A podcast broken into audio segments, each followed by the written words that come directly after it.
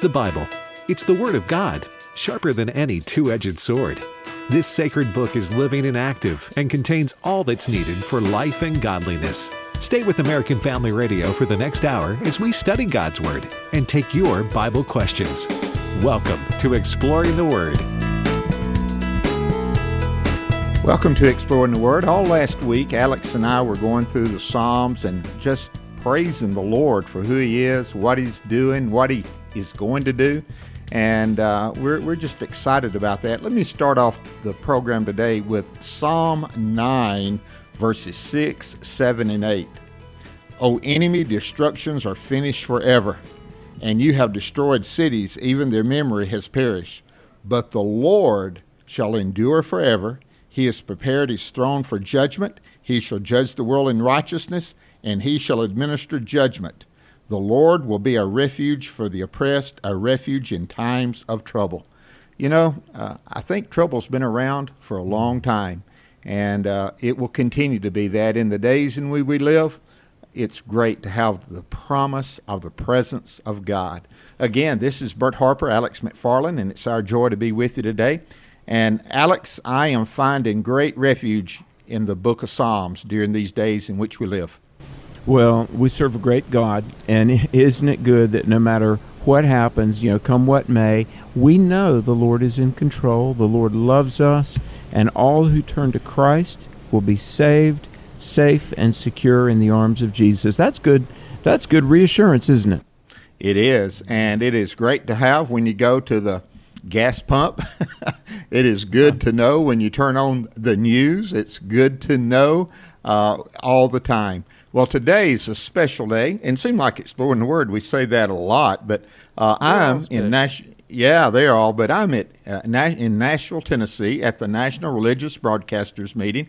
We come uh, once a year, and we're here for about three days, and sometimes four. And uh, it's a joy to be here. And Alex, you're coming in tomorrow, and uh, Yeah. we're looking forward to that. But Angie this is coming. yeah, this is highly unusual. Here I am in Nashville. Alex is at home in North Carolina, and you're and it's being broadcast from Tupelo, Mississippi, to wherever you are. The magic of modern technology, Alex.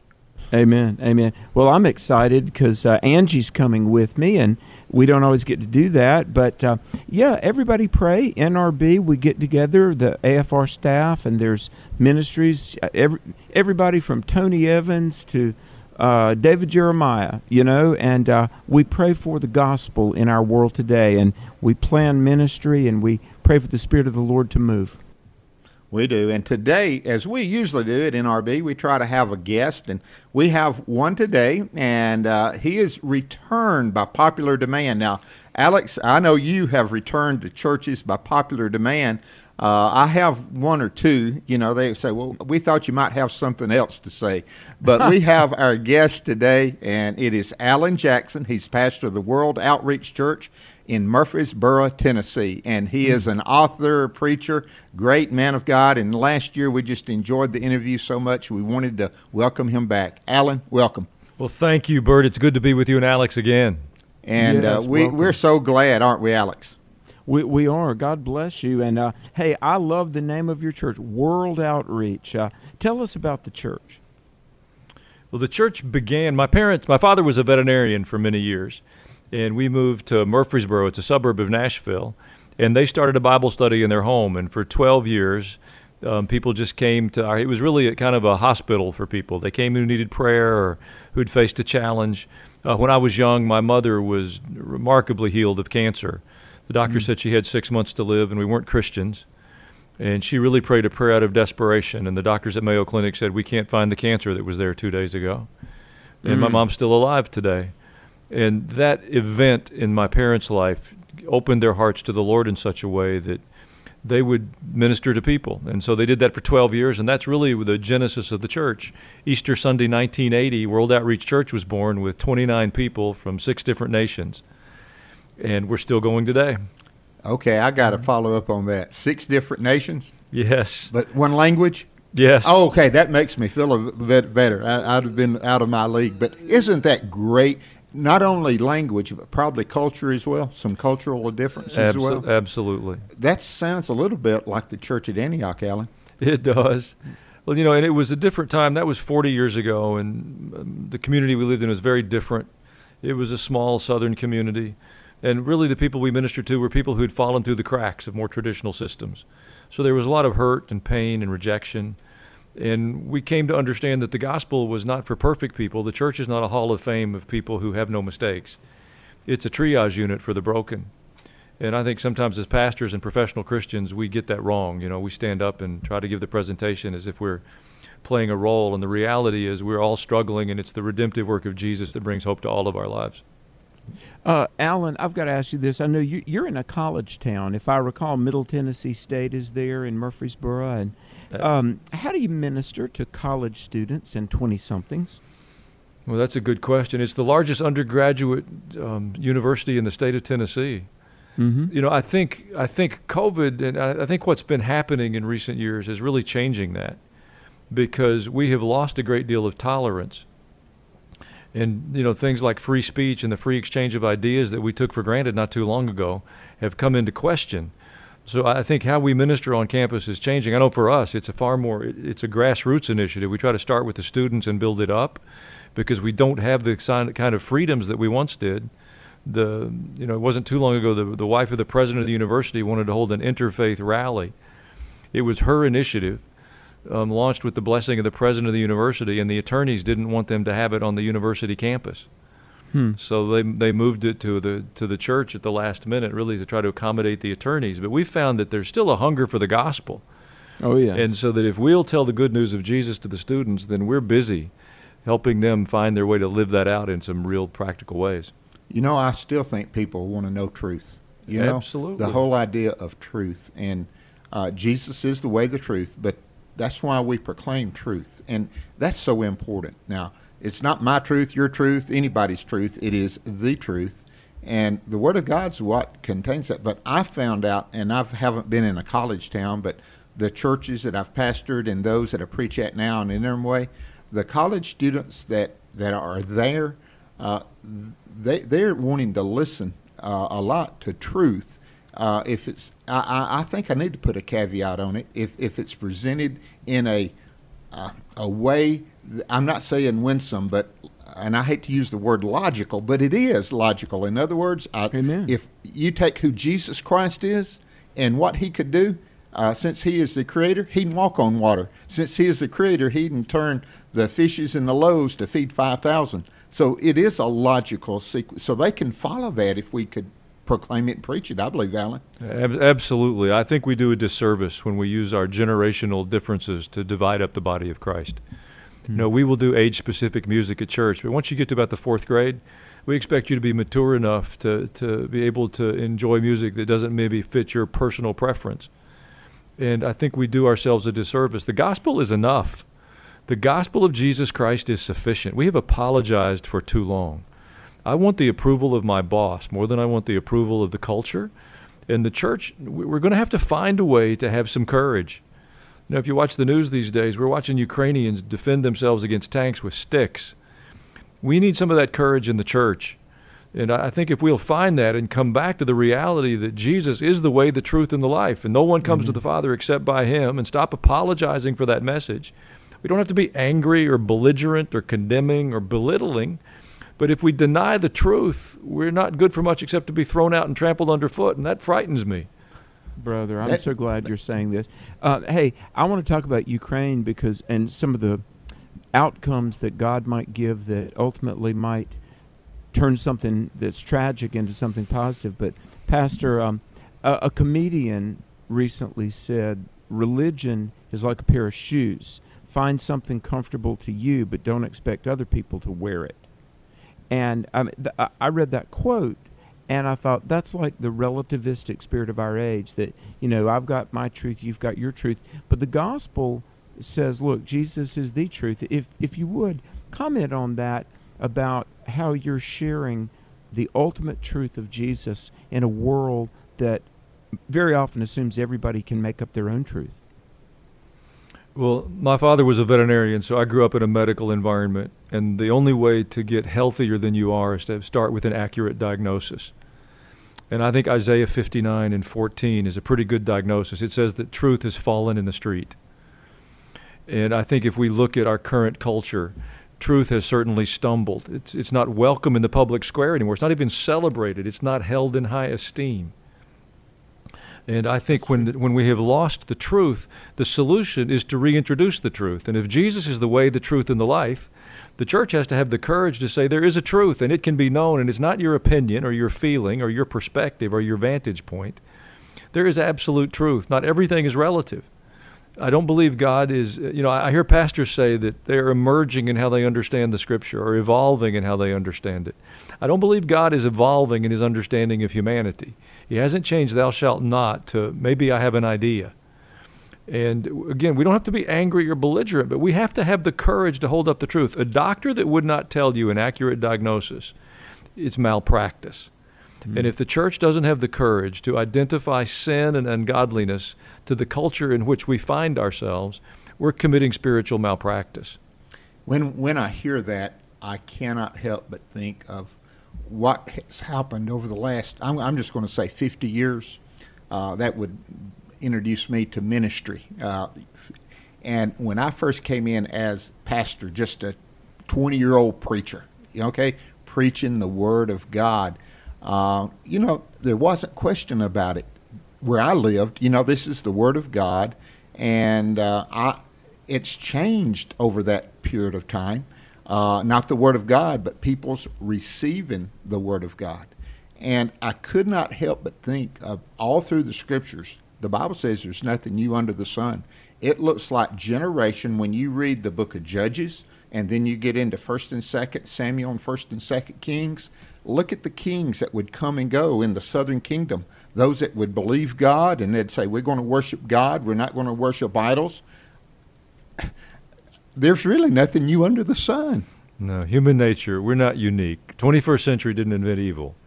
If you read the book of Judges with the cycle of retribution, with God blessing his people and them wandering away from the truth and finding themselves under judgment, and suffering and crying out to God, and he raises up a deliverer, and the pattern goes over and over, and it goes right through the history of the church as well. Yes. And there's a, there's some humility needed by I believe, at least in my opinion, by the current generation of Christ followers. You know, when we face stro- trouble or stress, our default reaction is to say it's the end of the age. Jesus is getting ready to come. And I, I'm ready for that. Come quickly, Lord Jesus. I certainly don't want to delay that in any way. But I've been suggesting an alternative response. Perhaps what we're watching is the pattern of those birth pains. Maybe we're just beginning to see what it will look like before we get to that most intense season. And let's not live with this escapist mentality. Let's humble ourselves before the Lord and say that the problems we're facing is not because of the depravity of the wicked. Could it be the indifference of the faithful? And we need to seek the Lord in a new way and stop pointing our fingers through the windows of the church at the people who we imagine to be the problems or waiting for a politician that's going to fix us, or a new political party or an ideology. We've got to stop hiding in our churches and doing polite Bible studies and helping our people understand how to engage our culture with the truth of Scripture, which means we're going to have to talk about current events, not politicians, but we're going to have to talk about what's happening outside the walls of our worship services. Alex, when I hear that, I want to say, Amen. Preach it, brother. Amen. Amen. With that in mind, we're going to go to our first break, and our guest today is Pastor Allen Jackson. He's pastor of the World Outreach Church in Murfreesboro, Tennessee, and we're broadcasting from the National Religious Broadcasters Meeting here in Nashville, Tennessee. And we're going to be back with more of Dr. Allen Jackson and talk about his book, God Bless America Again.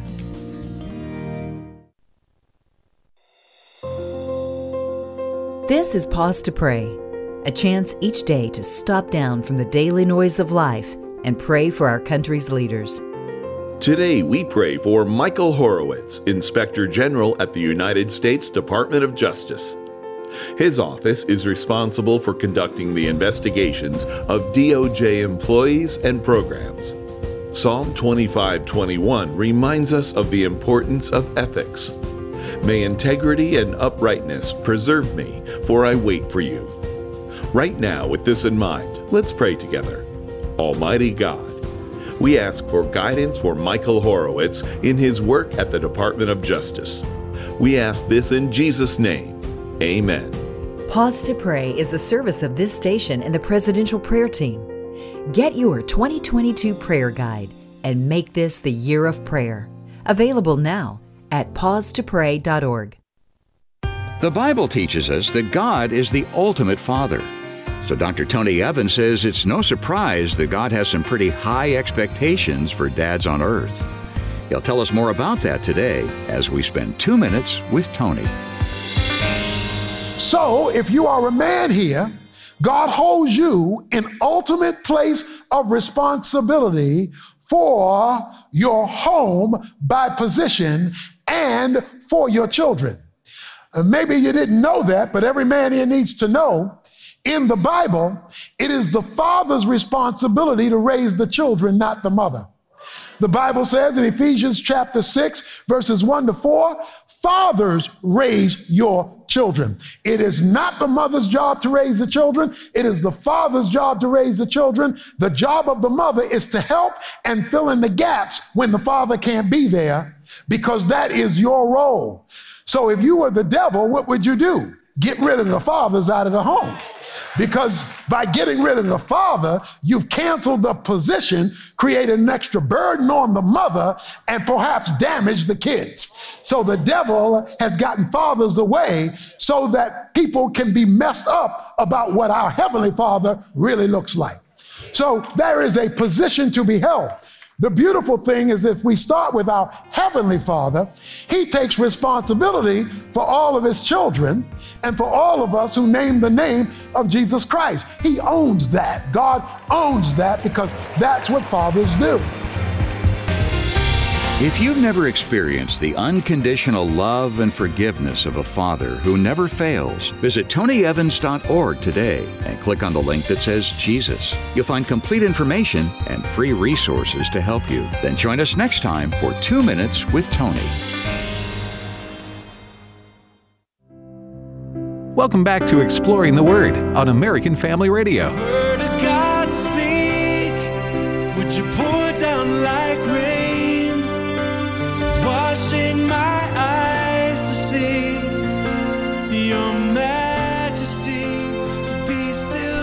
Psalm 9, verse 9 says, The Lord also will be a refuge for the oppressed, a refuge in times of trouble, and they that know thy name will put their trust in thee.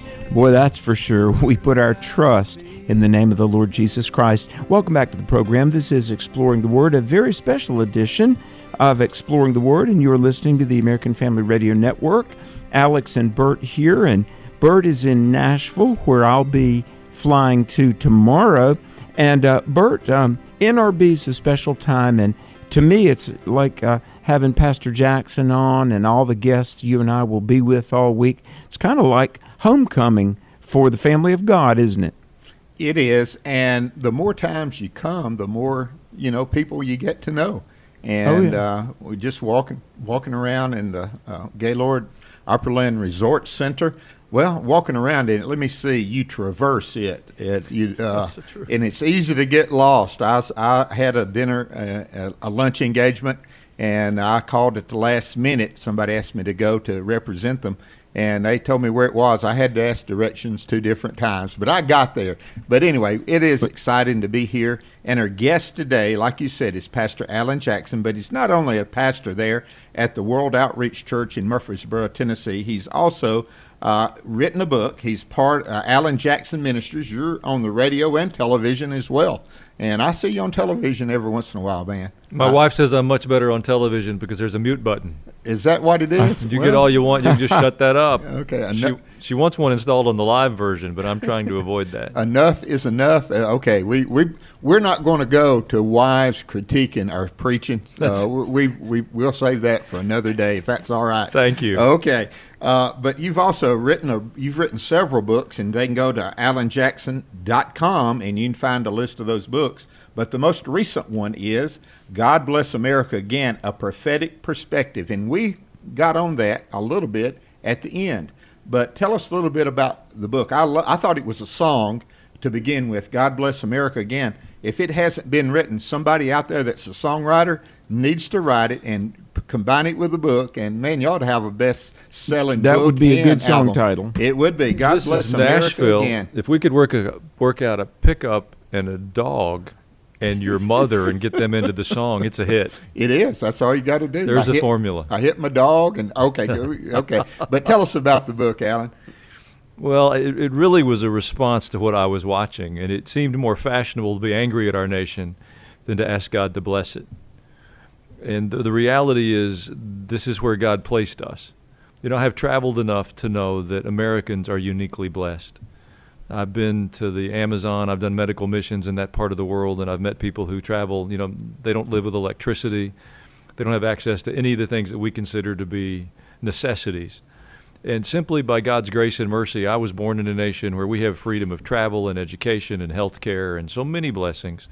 It's not a perfect place, and we have work to be done, but it is a place that reflects the grace and mercy of God. And I believe those things have come because of our heritage of a Christian faith. Our nation was birthed out of a biblical worldview. It doesn't mean that everybody that's been a part of our nation has chosen to be a Christian, but our legal system, our educational system, the way we do business, all of those things emerge from that biblical worldview, that Judeo Christian worldview. That brought with it the blessings of God and the freedoms and liberties that we have. Freedom and liberty does not come from a government or a politician, they come from God. And if we separate the church and the state, I don't want a state church, and I don't want the church dictating policies to the to the government. But if we separate the values of the church from the state, the state will become increasingly authoritarian and domineering, and we will lose our freedoms.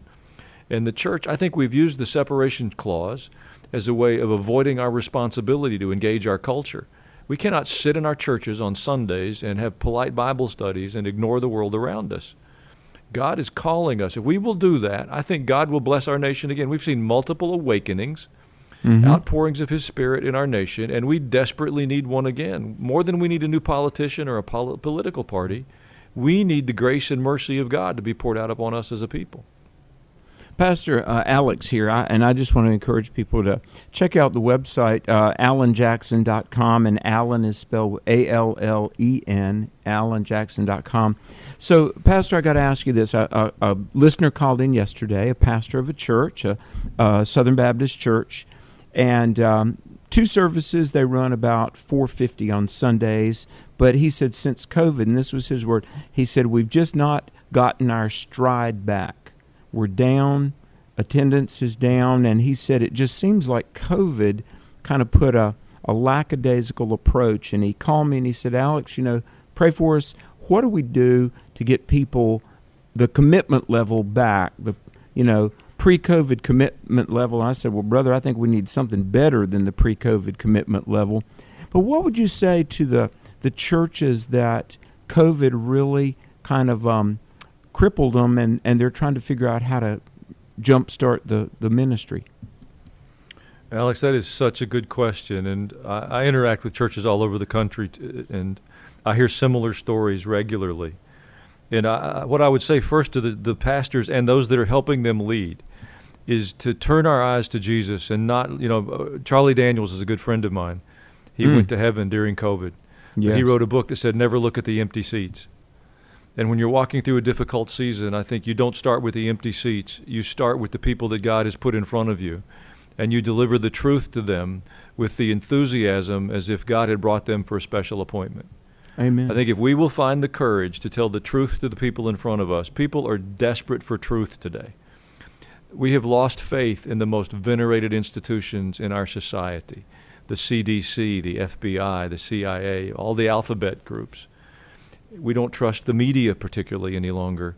And we can't afford to give up our confidence and faith in the church. So I think if the pastors and the, those that are helping them lead, because it isn't just the pastors, there are church boards, there are presbyteries, however your church is structured, there's a group of people that have authority in that church.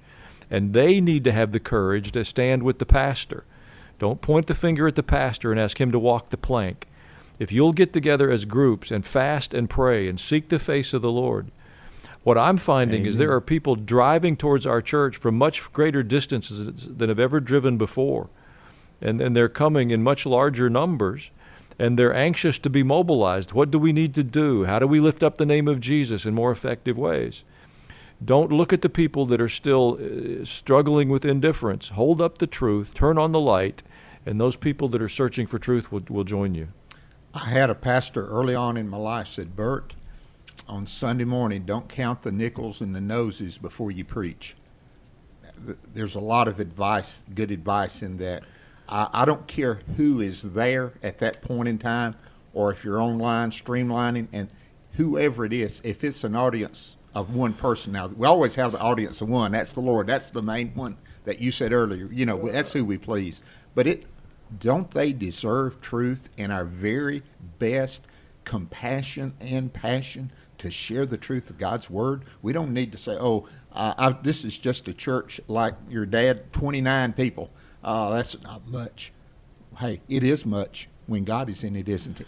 It is, and I, I, can. I'll just be candid with you. For I've served a church from a very small church to a, a, much larger church, so I've been a part of church at every size. When there were no resources and no technology, we were in a tent with a travel trailer for a nursery. You know, we haven't always had the resources we have today. Church is a people initiative, but in this season, the awkward reality is I think the COVID experience exposed the church, and it's time for us to go back to work we're not executives. We're not entrepreneurs. We are servants of the King. Amen. And his people matter. And they need to see from us the courage and the effort to go to work. We fell in love a little bit with our technology. When they told us to stay home, we couldn't have church and we could Zoom a meeting with our phone and not have to put on a tie. It got too convenient. People matter.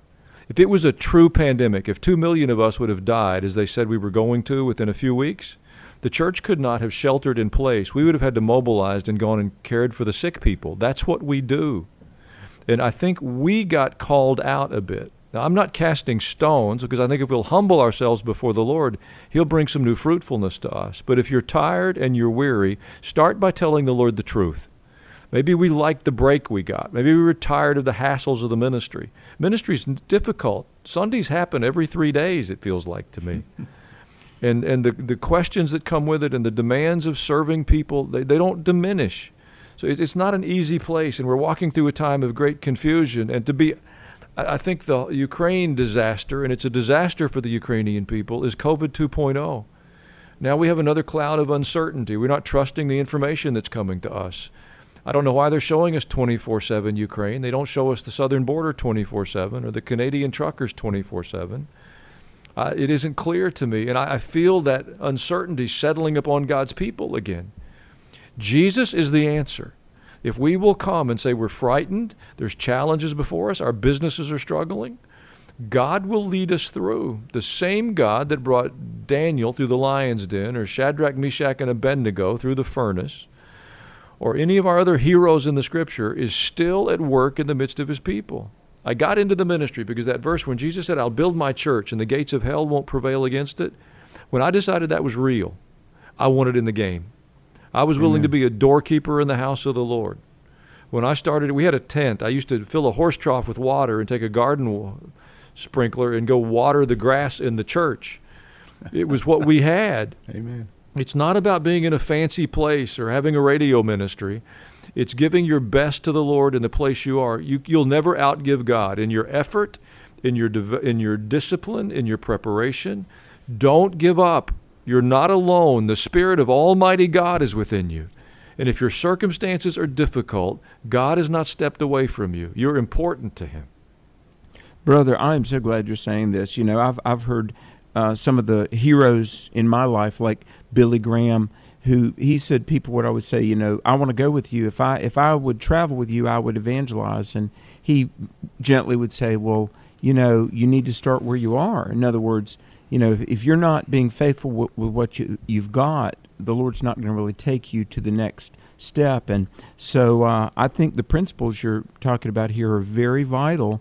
I mean, if we're faithful with A, the Lord might entrust us with B. And if we're faithful with B, He might entrust us with C. Uh, uh, I think, like you mentioned, fasting and praying, you know, I think the Lord wants to see that we're serious and that we crave a move of His Holy Spirit. Would you agree? Absolutely. You know, I think we have led presumptive lives of faith. In fact, I think we have oversold conversion. I don't, I don't want to be misunderstood. I believe in being born again or saved or converted, however you describe that initiation Amen. into the Amen. kingdom. But that's the beginning of your spiritual journey. It's not the terminal point. And I think for far too often we've tried to introduce people to the gospel, and then we've spent the majority of our discussions after that explaining to them how they can't forfeit that. And I don't want people to live in fear of their salvation, but I think the assignment is to grow up in the Lord, to mature spiritually, to mature in an understanding of the Word of God, to recognize the Spirit of God and His directions in our lives. And it, we desperately need that in the church these days because the world has shifted. The safety and the security and the routines that were ours pre COVID are gone. And it's okay to mourn them, but at some point we have to stop mourning and we have to recognize the world in which we're living. And we need a vibrant, alive, spirit enabled, biblically informed church. Brother, I've got to ask you this. I was on your website, and uh, among other things that I think are just so good about World Outreach Church, you, you mentioned the Apostles' Creed. That's a very ancient statement of belief. Um, what led you to adopt that in uh, teaching people, you know, biblical theology, biblical truth? Well, I've studied church history for a long time, and I, I'm, I think sometimes our ideas around the contemporary church are disrespectful. We're not discovering something new. We're trying to understand something that has kept God's people for millennia. Empires have come and gone, and world leaders and powerful and wealthy people have come and gone, but the, but the gospel continues to triumph. The Apostles' Creed, scholars aren't in complete unanimity, but some suggest it was the baptismal creed for the church in Jerusalem. It's what it is is a wonderful portable summary of the primary tenets of the Christian faith. We have argued, we have separated ourselves over secondary and tertiary things. We would refuse fellowship because we didn't agree on when to take communion or which translation of the Bible to read. We're going to have to grow past that nonsense that's like two children in the back seat screaming for their parents because somebody crossed the line on the car seat. We need to stand together. If we can disagree on a point and both go to heaven, I will extend you a hand of fellowship. Having Amen. said that, if you turn your back on the gospel and you deny the authority of the Word of God, or the divinity of Jesus, or the authority of Scripture, or a biblical definition of family or marriage, I think we have to say that's a false church. We can't continue to be so polite. We have become a, a church of overlookers and not a church of overcomers. We can't overlook sin and expect God's blessing upon us. We have to mm. overcome sin. We have to overcome evil with good. That's our assignment in the world. 1 Corinthians 5, uh, they were really having a trouble in that Corinthian church. They thought they were doing the will of God, but overlooking grievous sin and it looked like it was in the leadership. You know, uh, sin's always in the church. You remember uh, Achan, sin in the camp. I don't. Uh, I used to hear a sermon like that all the time. There's sin in the camp. Is it you? And they found out it was Achan. They found out who it was in the church at Corinth. And guess what? In both instances, they did something about it. What do you do? You go to God, you confess it, you get it right, and, and you have to serve the Lord. You have to be cleansed, and that's the blood of the Lord Jesus Christ. Brother, uh, what you've been preaching and sharing has really hit home with exploring the Word audience, I guarantee you, because uh, we are standing on that. When we come back, I do want to go over your book, God Bless America Again. Uh, there's a bunch in here, but one is the promises of God. I really do believe that the promises that we have from, from Him are good even in 2022. Amen. So we want to hear about that when we come back with more of Exploring the Word here on the American Family Radio Network. Alex and Bert with you. And our, our guest today is Pastor Allen Jackson. We'll be right back after this message. Pandemic is now a common household term, but besides the viral pandemic, there's one we can't afford to overlook. Prescription opioid addiction is a threat that doesn't get the attention it needs. As a result, the number of deaths from overdose in 2021 went up 30% from those in 2020. Rebecca Davis's article in the March edition of The Stand puts the spotlight on the addiction pandemic and the cure. It's called The Forgotten Pandemic, and you can get your copy at afa.net slash the stand. Airing the Addisons. Sherry B and J Mac are on tap to help us navigate the show. Will the Great, where do we go next? All right, let's go to Brad in Arkansas. Hi, Brad. Good afternoon. I enjoy your show as always. Applying scripture to life. You can talk about anything that we have discussed this week, or maybe something that you want to bring to our attention. If we don't know about it, we're just going to tell you we don't know about it, you know, and then you'll just have to, you know, judge me. I'm sorry. That is airing the Addisons weekdays at two central on American Family Radio. From whom the whole body fitly joined together and compacted by that which every joint supplieth. My name is Abraham Hamilton III, and this is the Hamilton Minute. It's not by chance that Jesus refers to his church as the body. Just as it is with our physical bodies, every member has a distinct role and function to fulfill. Unfortunately, in this era of celebrity Christianity, we've reduced the concept of ministry solely to what occurs and what is often little more than Sunday productions and performances. The key to thriving in God's kingdom is understanding that every member in the body of Christ is vital and is called to ministry. Listen each weekday from 5 to 6 p.m. Central for the Hamilton Corner or visit the podcast page at afr.net for more from Abraham Hamilton III, Public Policy Analyst for the American Family Association. This is Dr. Stephen Rummage with a minute in God's Word to help you keep moving forward. Galatians chapter 6 verse 7 says this, Do not be deceived. God is not mocked, for whatever one sows, that will he also reap. A mischievous teenage boy sneaked into a farmer's field one night and just for aggravation tossed crabgrass seeds across the fields. The crabgrass grew and spread, and the young man laughed every time he saw the farmer trying to get rid of that pesky intruder. A few years later, the young man fell in love with the farmer's daughter and married her. When her father died, that son in law inherited the farm and the very problem he had sown years before. Sowing bad seed always reaps a troublesome harvest. Make the decision now to sow good seed in your life. God's blessings are for those who sow good seed. For more resources, visit movingforwardradio.org. Join me every Sunday morning at 8:30 Central for Moving Forward right here on AFR. A bruised reed he will not break, and a smoldering wick he will not extinguish. He will faithfully bring forth justice. He will not grow weak or discouraged before he has established justice on the earth. In his law the islands will put their hope. Isaiah 42, 3 and 4. American Family Radio. This is Exploring the Word on American Family Radio. Everybody here looking for revival in our own hearts and across the land.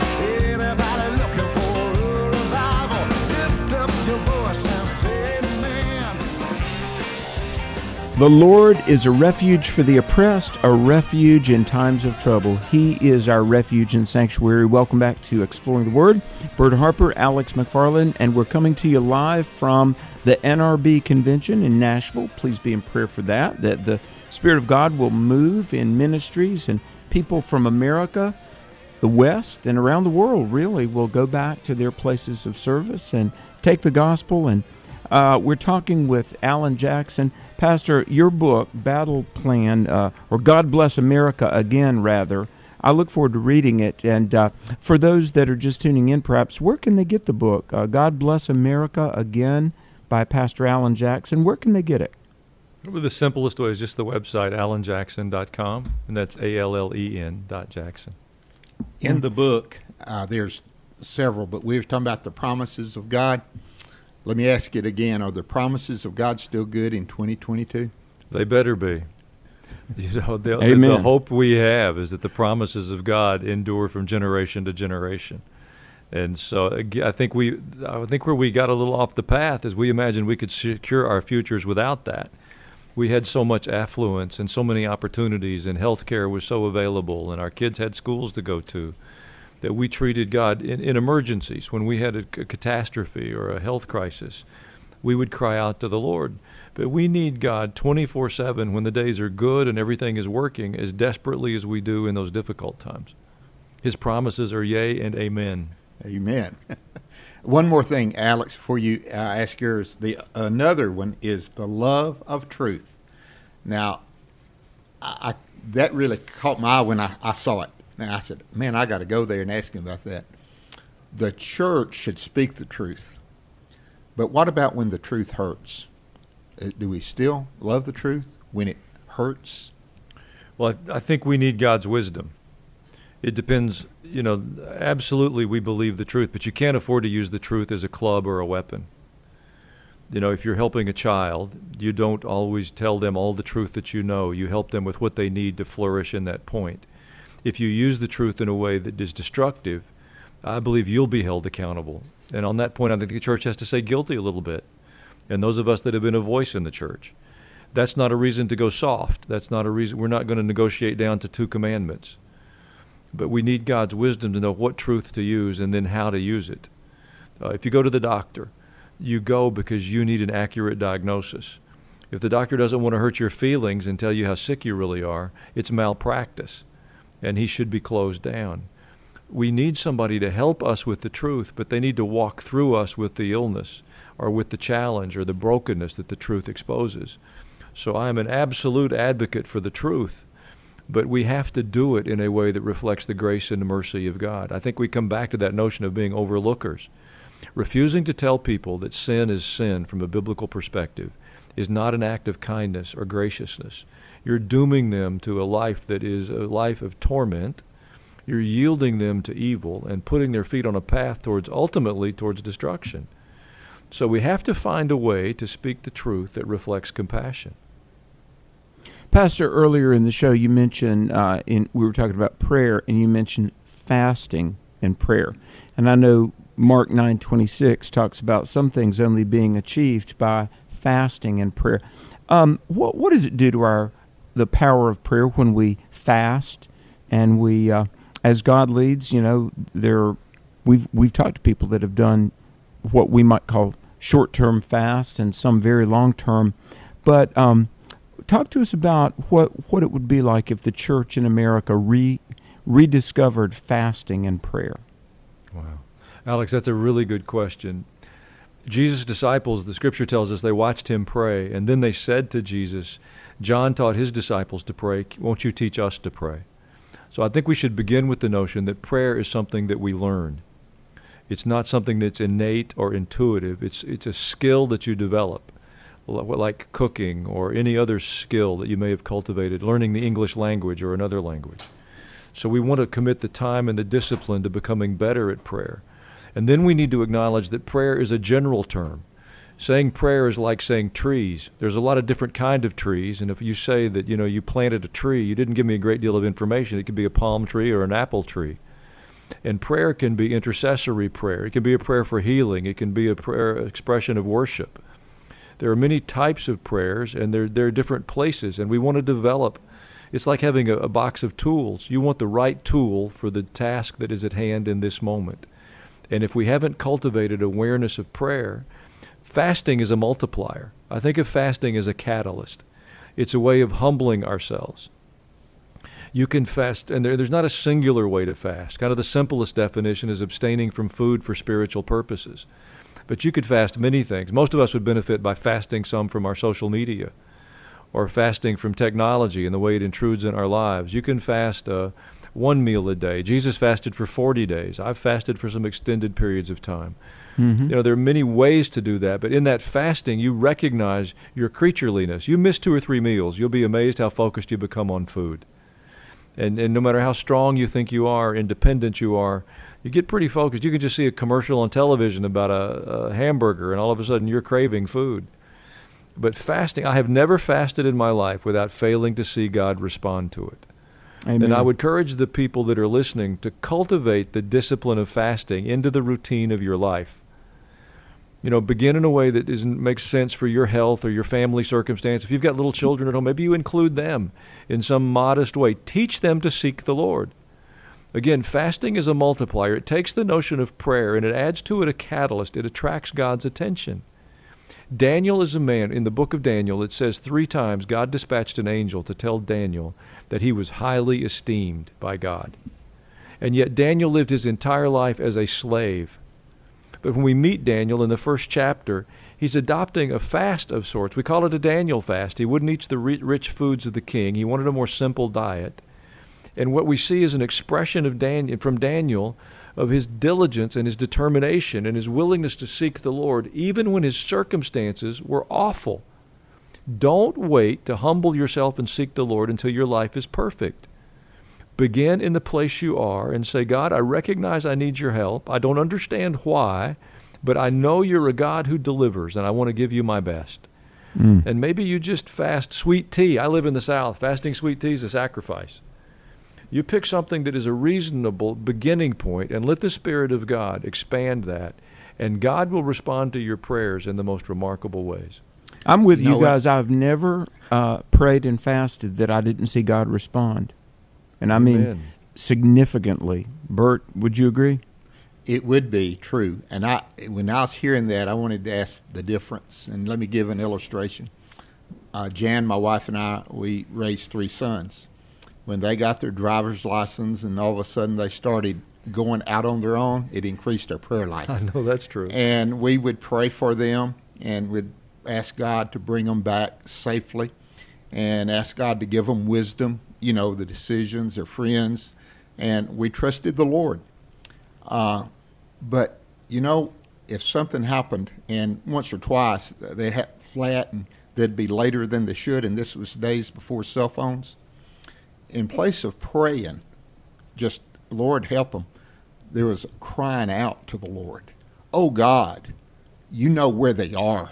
You know what they're doing. You know who they're with. Oh God, protect them. There's a difference there, guys. In you know, yes, there's seasons of prayer where we pray and we should, but when we do that fast and pray, and when that time of crying out comes, uh, we don't have as uh, let me say it this way allen see if you'd respond there's not as much catching up to do. I mean we you know we stay with god keeping it fresh in his word praying daily. And then when that time of crying out to god in desperation comes you you're, you're coming from a platform that that that i would say expectation of god doing and working Yeah, I, I would make a distinction between a life of discipline and places of desperation. Yeah. Life brings desperate places to all of us. You're not going to escape that. That's right. But in the interim, between those desperate places, choose a life of discipline with the Lord. You know, if you decide you want to get healthier, one visit to the gym won't do that, no matter how diligently you work out. You may sweat and spit and spew and breathe hard, but it's going to take a consistent commitment to that behavior in order to build strength. And the same is true spiritually. And unfortunately, I think we've imagined that sitting in church makes you spiritually strong. And that's as naive as me watching a ball game thinking it makes me an athlete. You know, watching Mm. somebody present a message about the scripture doesn't mean I'm living it out or acting on it or it's benefiting me other than maybe I'm learning a little bit. And what we want to cultivate is the discipline of seeking God. What does that look like in your life on a daily basis? We want the, the New Testament says that we're to train in godliness and righteousness. Well, training is engaging in a set of behaviors that would enable you to accomplish something in the future that you couldn't accomplish today, no matter how sincerely you tried. We have confused sincerity with preparation. Don't tell me you're sincere. I want to know if you're prepared. If I need brain surgery, I don't want a sincere surgeon. I want a trained surgeon. And we have got to commit ourselves to the discipline of training for godliness if we're going to get a different outcome. America needs a heart change. We've got to stop pointing at Congress or the White House or the Supreme Court or whoever you're pointing at and begin to get on our knees and say, God, I've got to change because we need your power. We are handing our children over to immorality and ungodliness and violence and lawlessness and we haven't cared enough. We have been we've been content to take them on a vacation to Disneyland. Now I'm happy to go to Disney World. I'm, I enjoy a good time, but we have got to seek the Lord, or we're going to lose our freedoms and liberties. Let me say this real quick, Alex, and I'll turn it over to you. I heard someone we need to distinguish the church between a luxury liner and a battleship. and we've been on the luxury liner here in America for a long time. It's sure hard to transport to a battleship. But we we're bet- changing. we're I believe we're We- We, changing. we, better change and get there. I Go- believe we are. Go ahead, Alex. A- amen. Uh, brother, do you think that with 100 million adult Christians. That's what Barna says. There may be 100 million Americans that are Christian. More, well over 300,000 churches. And uh, we've got a lot of great leaders like yourself. But do you, do you think we'll see a great awakening like we've read about? You know, we read about the uh, 1700s, the 1800s, and even some in the first half of the 20th century. But could America have a great awakening again? Well, I have an emotional response, but I'll, I'll tell you the one that's in my heart. Okay. I think the conditions are, I think God has put the conditions in place that that kind of an awakening is a possibility. I think He's begun to shake His church, awaken His church, to try to disengage us from the world. It isn't clear to me yet what our response is going to be. I know what I want it to be. I know what I'm praying for it to be. I know what I'm doing, the things I know to do to contribute to that. But I don't think the outcome has been determined yet. It's why I would take the time to talk to your audience today and say your life does matter. Your family does matter. Your congregation does matter. Standing for the truth in your community with your school board where you live, it does matter. If God's people will find their voice and acknowledge the Lordship of Jesus in the practical expressions of life in our communities, I think we'll see a moving of the Spirit of God unlike any we've ever known before. If we don't do that, if we point our fingers at others and imagine that they are the problem, if we continue to deny our sin and live immoral, ungodly lives, we will lose our freedoms. With our guest today on Exploring the Word is Pastor Allen Jackson, pastor of the World Outreach Church in Murfreesboro, Tennessee. Uh, he's part. He is uh, Allen Jackson Ministries is his own personal ministry, and you catch a lot of books that he has written. And one of those is God Bless America Again. And I, I just feel like we need. We've talked about it. Uh, we've got about three minutes left.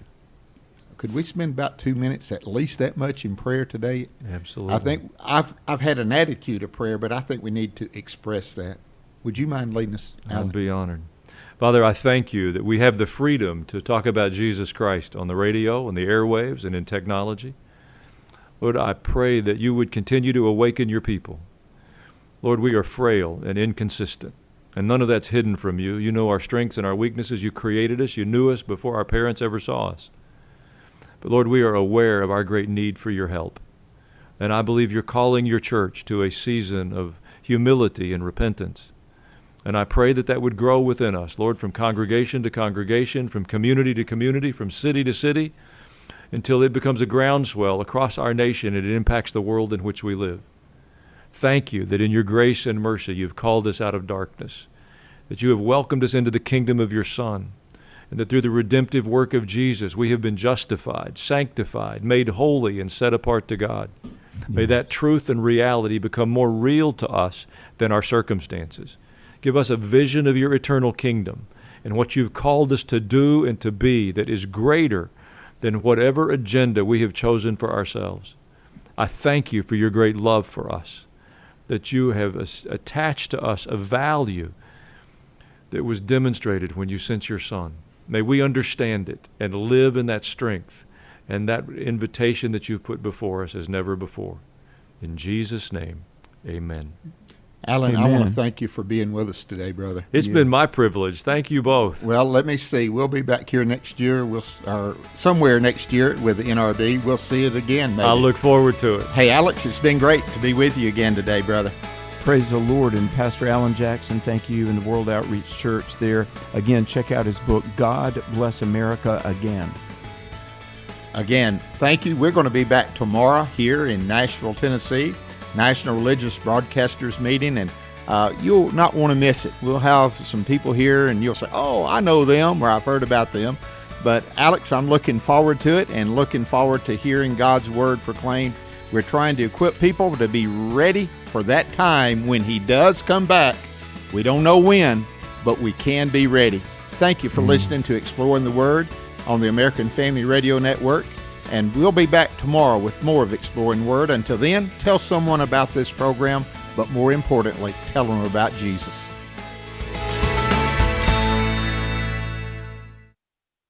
The views and opinions expressed in this broadcast may not necessarily reflect those of the American Family Association or American Family Radio.